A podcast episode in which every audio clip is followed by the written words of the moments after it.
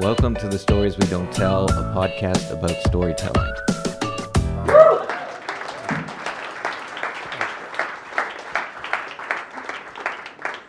So, in my first year of university, I was randomly selected to live in an all male dorm. And coming uh, from an all boys high school, sent by my parents, I felt persecuted. was I fated to never meet girls or have a dating life? And the only guys I see on campus who have a girl around, I said to my brother in my first dinner home while he was half listening, are the ones I see playing acoustic guitars. my brother tensed at this like a squirrel, sensing the question that was coming. But I waited for dinner to end and my mother to bring out some kind of pie. And then, in the spot where I would normally ask my brother to pass me the ice cream, I said in an offhand way, Hey man, would you teach me to play something? Yeah, of course. And his hand twisted over the French vanilla but it was too late. He'd been tricked fair and square. Yeah, of course. what song? He managed. Crash by Dave Matthews Band? it's the only song I'd heard on campus. Okay, he said. For a kid who loved the blues back to Robert Johnson, who worshipped Thelonious Monk and Dave Brubeck, who was playing the hillbilly runs of Leo Kottke to go to bed at night, the Dave Matthews Band, especially their song Crash, a sappy song about a wannabe peeping Tom that's sat, self satisfied, on one chord, empty of harmonic or rhythmic curiosity, was a deep, deep insult to his instrument. Halfway through the performance later that week, he reached out and muted the strings. Fuck, man. He'd recently taken up the habit of swearing in casual conversation. Like, look, I know what you're up to. And this shit only works for a third guitarist. Like in a band, I asked, and his nostrils flared. No, man, that's a fucking bassist. There's no third guitarist in a real band. This is like a process you go through.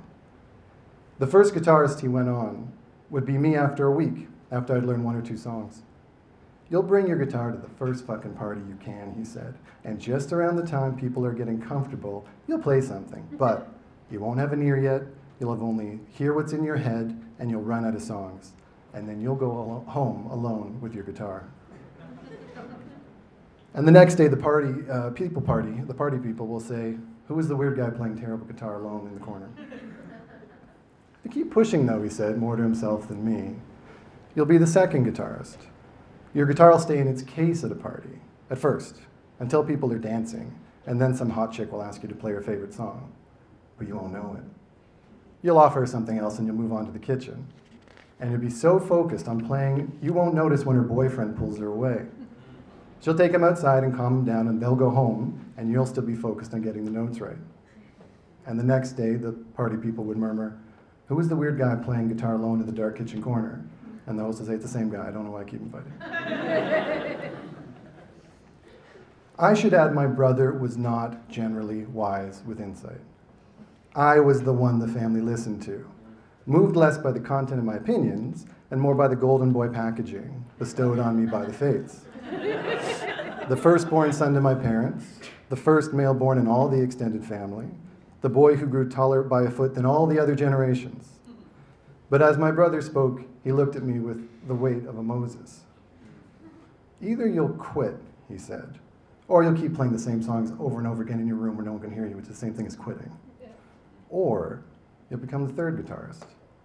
You'll develop your tastes, you'll play everything you can, and around 2 in the morning, when the party's burned down and there's eight people left, and some other first guitarist pulls his guitar out and starts playing and runs out of songs, someone will ask if anyone else can play. And you'll say, sure, what do you want to hear? That's the guy that gets the girl. Back at school, I rented a steel string guitar from a local shop and felt compelled to practice.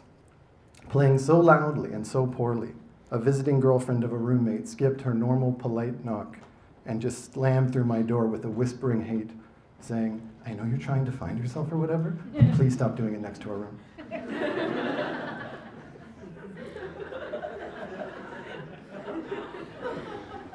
I brought that guitar to the first party I could. And girls were interested in a first guitarist. Or at least I thought so. It was only for a few days, a week at most. Eventually, you left the party alone with your guitar. My brother and I would try to play music whenever I came home, but the golden boy sheen robbed off under the pressure of his spontaneous melodies and rhythms, his deep knowledge of different styles. And like a glamour removed by true love, my part in the music soon shriveled up and died. I began to feel stuck. When I would walk to class through the student ghetto, a limbo of student rooming houses encircling the main campus, I would hear other first guitarists calling out from the unwatched porches with the same four chords, the same tired lyrics of infatuation. If you stood still for a moment, you could hear them speak their philosophies of spontaneity over study through clouds of marijuana smoke. They're always there, always available for a girl. I didn't want to have like that. Instead, I signed, I signed up to study with a guitar instructor in the music faculty, a religious man who loved music from South America and Cuba I learned notation and practice technique and soon started to perform, first in living rooms, then local cafes, then bar mitzvahs, then weddings, and eventually dedicated concerts for a hundred or so people. I began to feel new confidence in music, and I asked my instructor if I had what it took to become a true professional. He suggested I go to a festival in Quebec to try to raise my profile. You're good, he would say, but you're a big fish in a small pond. You've got to get out of here. God does not will talent lightly. I felt he might have been talking to himself more than me. So I went to a festival where the St. Lawrence meets the ocean and passed an audition for a master class, a make or break moment in the classical world where you see if you have what it takes to go pro. The guest was an internationally renowned Parisian guitarist who delicately smoked a cigarette beside me on stage as I performed for an audience of 50 or so professional musicians from all over the world. I hit my last note the crowd clapped politely, except the master Parisian guitarist, who said nothing. He said nothing, and he did not move, except occasionally to bring the cigarette to his lips and tap it out on the new pine of the stage. I don't know how long he sat that way, silent, unmoving, smoking, maybe five minutes, maybe an hour.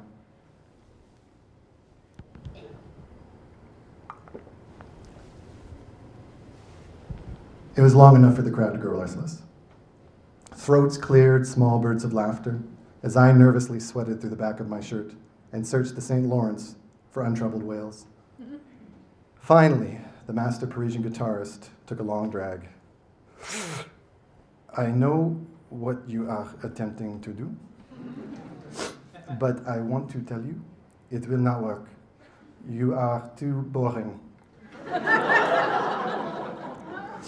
The crowd laughed nervously, but the master Parisian guitarist brought his hand down like a guillotine. Chut, I am not making a joke. I am sorry to be severe, but I have been all over the world with this festival, and I have heard the same thing too many times.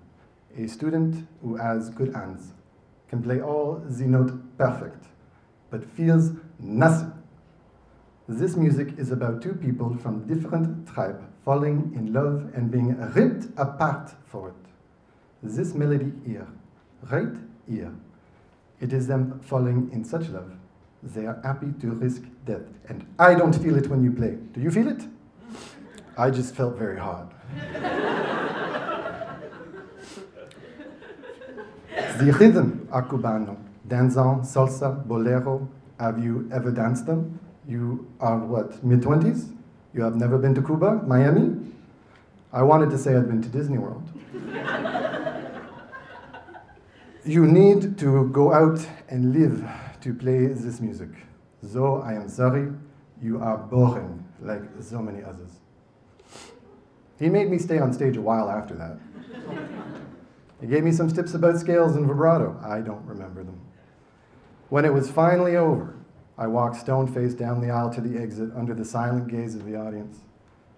When the girl I'd been spending time with at the festival found me outside the concert hall hiccuping and wiping my cheeks, I could no longer keep my composure. I cursed and complained and hurled insults. But the truth was, I no longer wanted to be the center of the attention, the man on the stage. I was done.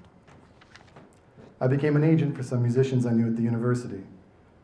There was a quartet that was making a name for themselves abroad, a prodigy called the Jukebox, who knew the entire modern guitar repertoire, an opera singer who sang in four languages. I traveled, I listened, I enjoyed my silence.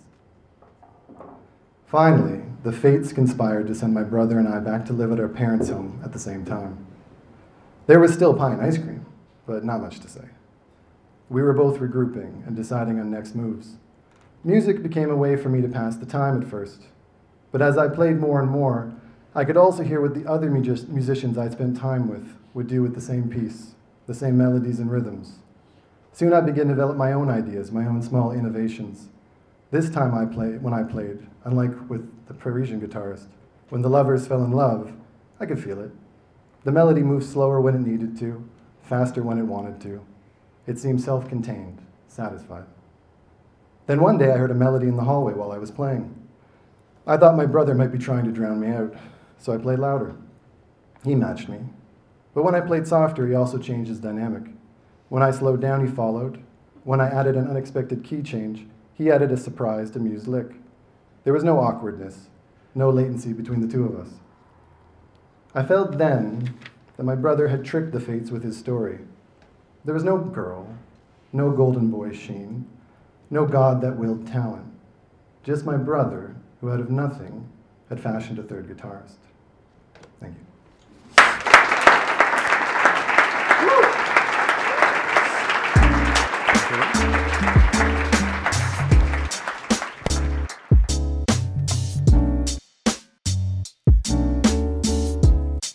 That's uh, that's what we're talking about. We are talking about uh, the name, uh, well, Sandler specifically, John Sandler, perhaps, uh, who told that story we just heard. Yeah.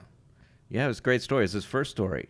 Exactly. Well, first story with us, actually, maybe first story told on stage. It seemed as if uh, he he will listen to this podcast and let us know. But I believe that this was sort of a, a new avenue for uh, for him as a as a writer. Yeah, because I understand he is like he obviously uh, has a, a experience performing with music and, As, and as and the so story on. that you just heard literally had a whole bit about it. Yeah. Yeah. I think he's done that part. Yeah. Um, but uh, so it was great. So what are we what are we what are we talking about today?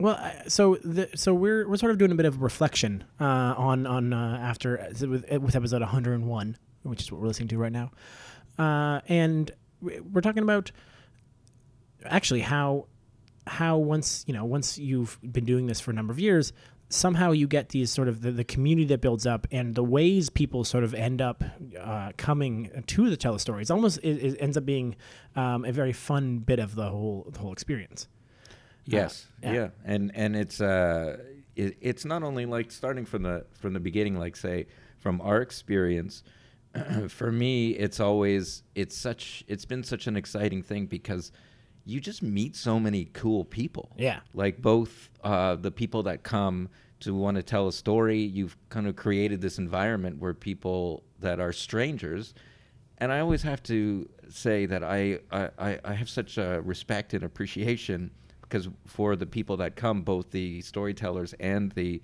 audience, because we, uh, you know, we do workshops. We put a lot of barriers in front of people. we- like we we, you really have to do. jump through like 18 hoops to end up at uh, at telling an event or at our event. Yeah. it- it's not like it's easy. So yeah, and I, I, the the workshops we do, we do them in like my place and your place. So that's the first barrier. We're asking performers to be like, "Hey, come to our house. You're a total stranger. We're stra- you're straight. We're strangers to you, but let's like just come and hang out." Yeah, our invitation literally has a buzzer code and an apartment number. Yeah. like that's like that's a level a level of barrier um, from the get go. Yeah, and then and then I always because I'm, I'm the kind of person that I I have no problem. I really like going to see movies or going out, and I can you know whatever by myself, but.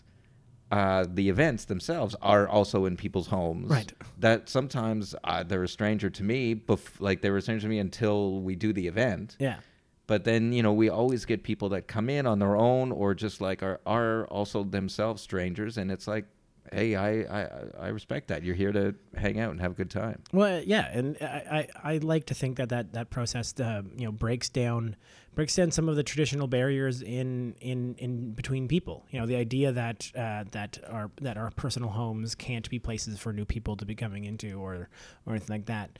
Um, and and we've been continually proven right. Uh, if there's anything that this this podcast uh, episode should, in my opinion, reveal is is how incredible the community continues to be. You know, like how incredibly lucky we are uh, with the number of people who keep showing up and keep being absolutely lovely. Well, yes, and, and case in point, uh, a, a few weeks ago from this uh, recording, we were doing a workshop here also in my place, which we're going to call it the studio. Yes. It's not my like apartment or anything. No, like you're that. definitely not beside your red couch. No, uh, no. You know, sitting near your fridge and everything else. That's No. not not the case at all. No. Um, but we were sitting here, and the two of us, uh, we were like, "Is anybody coming uh, to the workshop today?" Yeah. And we were sort of like, "Well, I don't, maybe. I don't know." Yeah.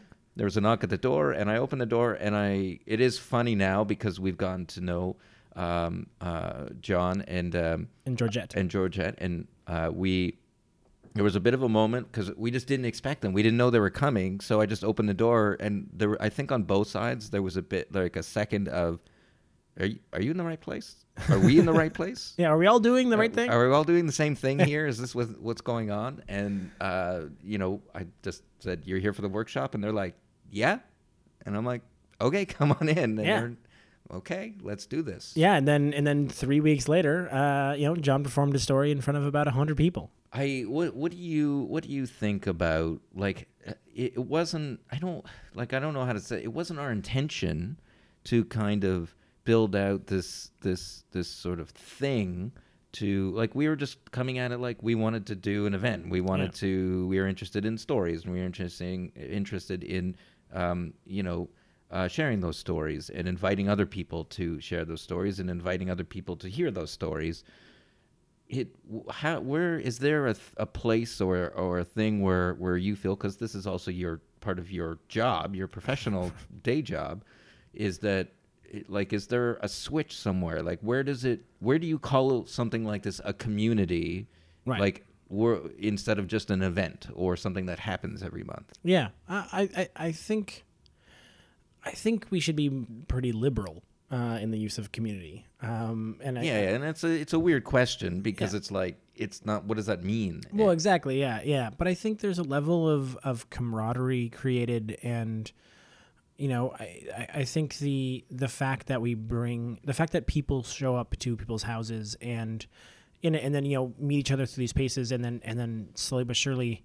You know, I think it's interesting to forget to, to remember how many people we've met through this, you know, and how many people that we have who now are you know regular parts of our lives. That that the answer was they have how on earth did this person come into your life was this event. Mm-hmm.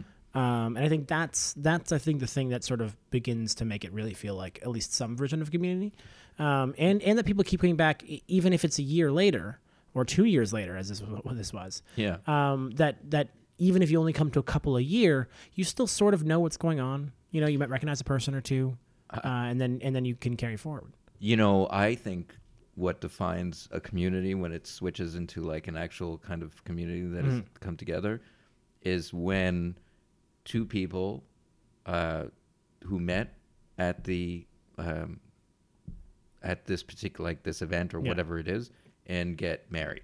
Marriage. You think if they do marriage? if- that's if- that is that's a bold. Like I don't think anyone's. We have, we're responsible for no, no marriage. Because no, no, no. But I'm saying that you know I've heard that with other things where they're just like uh, you know it could be um, you know like camps or, or things that like Right. people go and do and it's, they'll they'll say oh and these two people met here and now they're married and I'm like does that mean that means that this is a legitimate thing all of a sudden just because this Right. this kind of union happens? I, I you know? no, I like. I'm, I'm just kidding. Yeah, I, I don't know. You're Paul Marriage Door. That's what I'm gonna call you now. Yeah, no, I don't think so.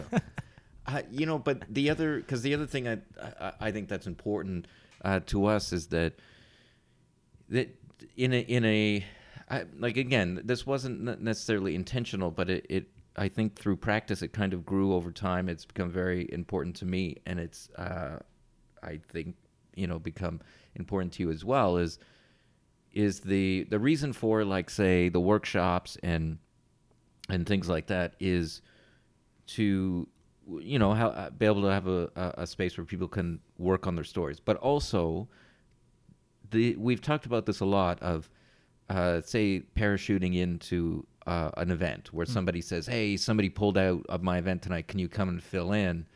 And you kind of just feel like you're filling a space for Yeah, for right. this thing. Yeah. And and I think part of it, the the community aspect, is the is for the story. I always hope that the storytellers go away with a good feeling of like you know they get to the event and they they they perform and then perhaps afterwards people talk to them about their stories and share their own stories to them because they're, they're inspired by them. And they kind of walk away like they felt like they were a part of it in some way. And likewise on the other side with the audience say again it was sort of an uh, uh, just a decision let's just do the event in your apartment the first one but then that's just become important for the audience to be able to come in and that they kind of feel a little bit more like they're not just again i like going to see events at bars and so on.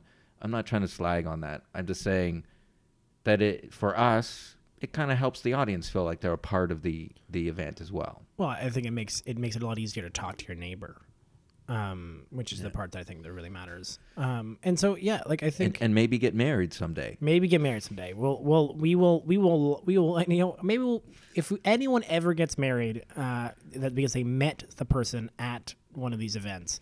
I think we have to do a podcast just interviewing the two people who got married. That's the that's my commitment uh, to anyone. all right you heard it here first Yeah, and if you want Paul to uh, to to marry you, officiate uh, officiate. I think you can for. do that online now. You Oh, can yeah, like just definitely. get a little certificate or something. Yeah, I think I think Paul will officiate, um, and and I will bear your ring. I'll I'll be the ring bearer. Can I be the ring bearer? Is that a thing? They usually choose someone else, I guess, but they would probably not choose you to officiate. Sure. But anyways, I'm getting off topic. I think let's wrap this up. Okay, well, let's wrap it up. But I want to wrap it up with a with an actual point uh, because I feel like we've we've had a little bit of fun um, running around here. I don't entirely know why people listen to this podcast. Is an is an opening I will make on this thought. I can't wait to hear where this is going. right?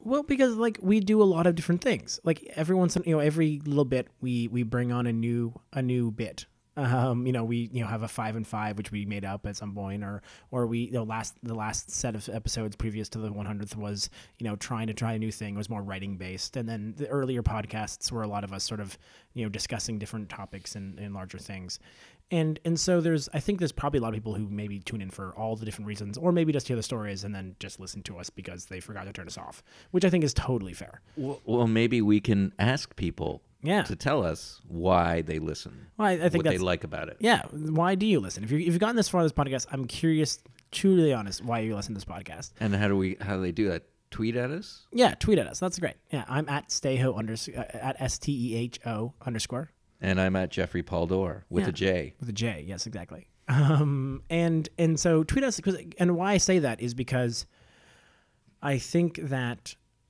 like community is obviously uh, one of the the more important things I think that that in life and and I think that having fun in these podcasts is a part of that. Uh, and I and I think maybe the purpose, uh, the larger purpose of these podcasts has just been to really expand the community who's able to be participate within within this context, and and we've never yet found a way I think to communicate with the podcast listeners in a way that sort of makes them feel like a community, um, and and maybe it's because all of them just come to our shows and that's actually how they engage, uh, but I I do think that there's a that there's a that there's that this community building aspect is is is is central to the storytelling that we do. You know, I don't think that you know. I think a storytelling event is is obviously primacy, but the community building is is is real close, um, and and and deeply important. I am consistently stoked uh, to be a part of this community that sort of has has come up, um, and and I'm always interested in, in knowing in why what about it brings people in. Uh, Yeah. and and people keep coming, and it's an honor that they do. Uh, Yeah. and it's just, and then occasionally you get these these, these truly great stories, um, both in the story that Jonathan told, but also how he got there. You know, both parts of that make me so happy, um, and and so I, I I'm just intrigued by the sort of the, the the whole bit. That's all I got. Hey, that's that's great. That's a, that's that's a lot. Tweet at us, Yeah. and uh, we're going to sign off. Subscribe to the Stories We Don't Tell podcast on iTunes or wherever you get your podcasts. If you like what you hear, leave us a review on iTunes. For more information about the podcast, blog, and live events, find us on Facebook or visit storieswedon'ttell.org. Thanks so much, everyone. This has been uh, Stefan Hostetter. We didn't introduce ourselves, um, but we hope that you know who we are. Yeah, I'm gonna I'm gonna stay anonymous on this one. Ah.